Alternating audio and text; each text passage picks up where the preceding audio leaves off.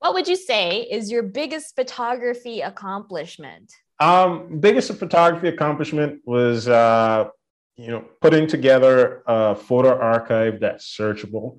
Um, that's something that I currently use with the University of Regina Cougars.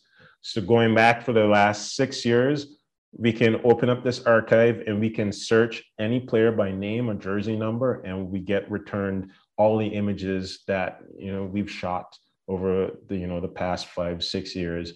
And that's something that i found i think is one of my biggest accomplishments because you know four or five years ago i set out to do exactly that. And today i you know uh, we've achieved that. And it's something that we're now teaching students to do. Um, we have student uh, not student interns, but they're part of what we call the creative media team.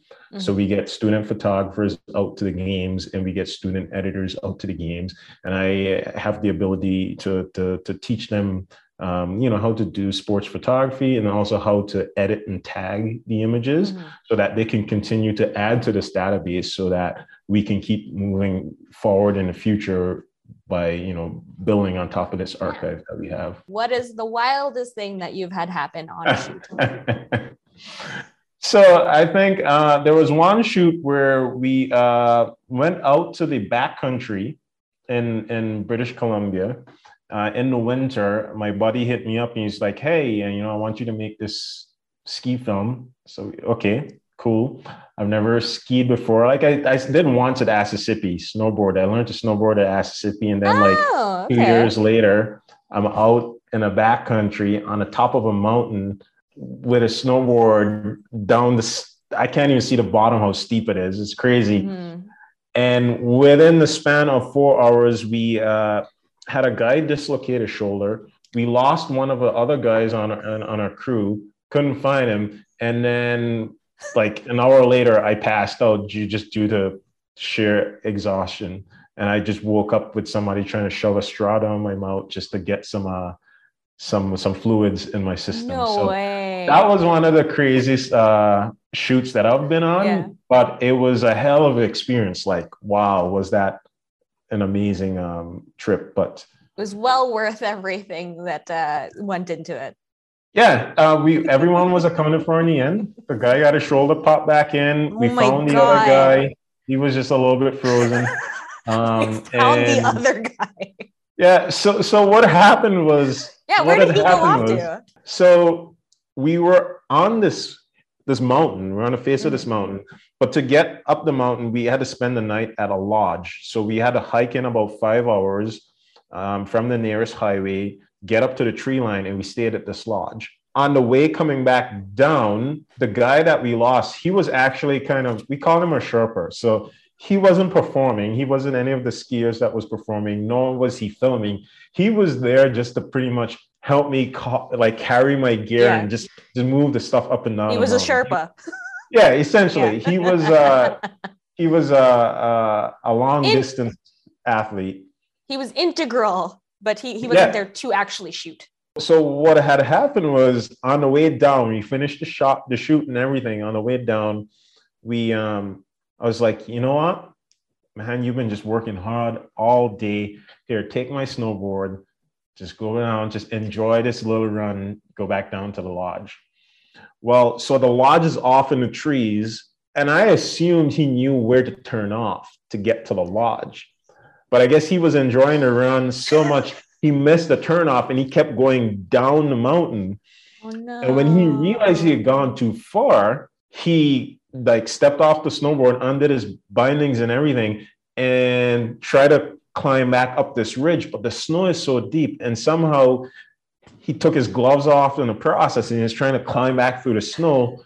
But then he just realized he was just spending too much energy because the whole day before we were up and down the mountain. So he was gassed. And then mm. his couldn't feel his hands, so couldn't mm-hmm. get his hands back in his gloves. So at that point, we the other guy popped his shoulder out because that oh, other God. guy didn't come up the mountain with us. He was down at the lodge using a, a scope, spotting for us just to make sure like there wasn't avalanches and we stayed on the on the line because mm-hmm. if we gone a certain way, we would gone down this bowl and there was a glacier and stuff. So he was down at the lodge spotting.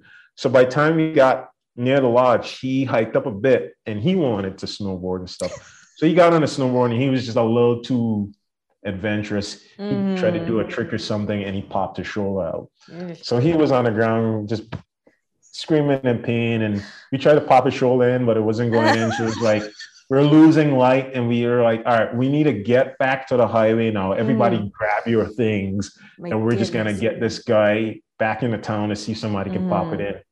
So we're all grabbing things. And we, it was a long hike in, like snowshoeing in. And then we realized we've got extra stuff. It's like, hey, where's a buddy Matt? Where's Matt? Nobody knows where Matt is. We're calling on the radio. We can't find him. So at that point in time, we're losing light. We're like, do we go look for him? Or do we get this guy that's screaming here in pain, get him down?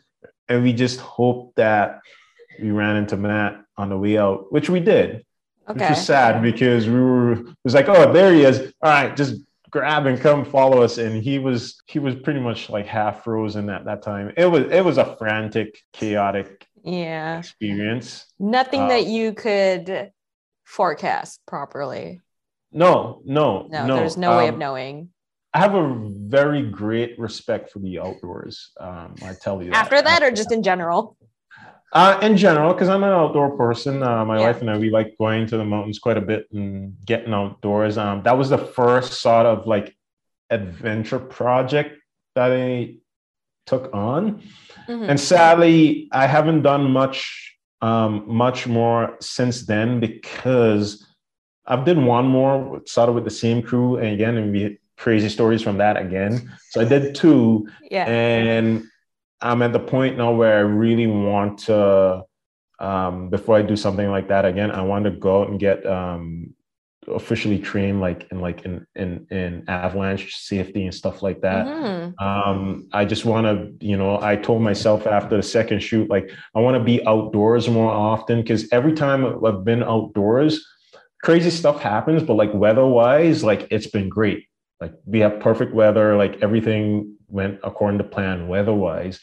But I want to have that experience where I'm outdoors and the weather doesn't cooperate. I can I can be comfortable in that environment you know and there's things that i want to do like i want to go um, rock climbing and stuff like that and be learn how to to do the rigging and do all that stuff Mhm. because ultimately i would love to take my camera up and and photograph and film you know um, rock climbers like I, I have a friend that that's an avid boulder boulder Mhm. or bold, bold she does bouldering Yeah, yeah.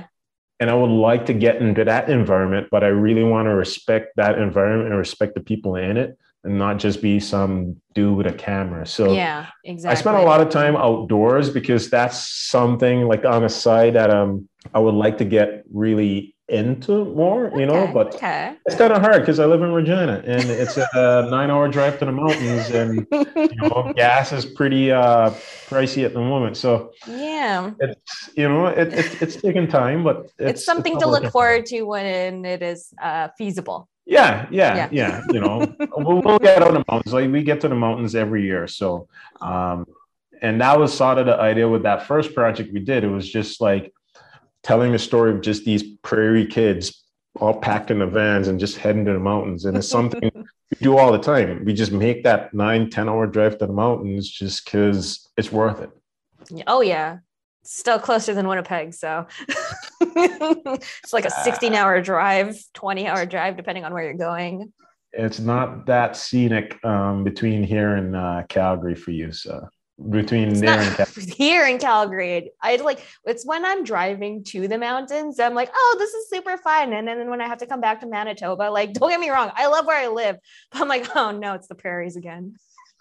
yeah, it's um, you can tell by the roads. it puts you to sleep because it's just 100 straight. It's just, it's just like that. there's you're not you're, you're not putting inputs in the Mm. wheel that often. And it's just like No. cruise control, and you're like, That's exactly what it is. It's like I'm excited to go to Alberta and BC, but it's and it's like I can stay awake for like eight Yeah. hours and drive. Not that I Yeah. like I should take breaks, but yeah, as soon as I get into the prairies, it's like one hour, two hours. I want to like I just want to switch off with somebody. Like, can somebody else please drive? Because this is so boring.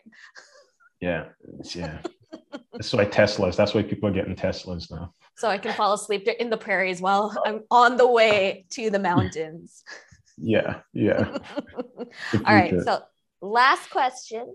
Yeah. What is one piece of advice that you would give to somebody that's looking to get started in photography or videography?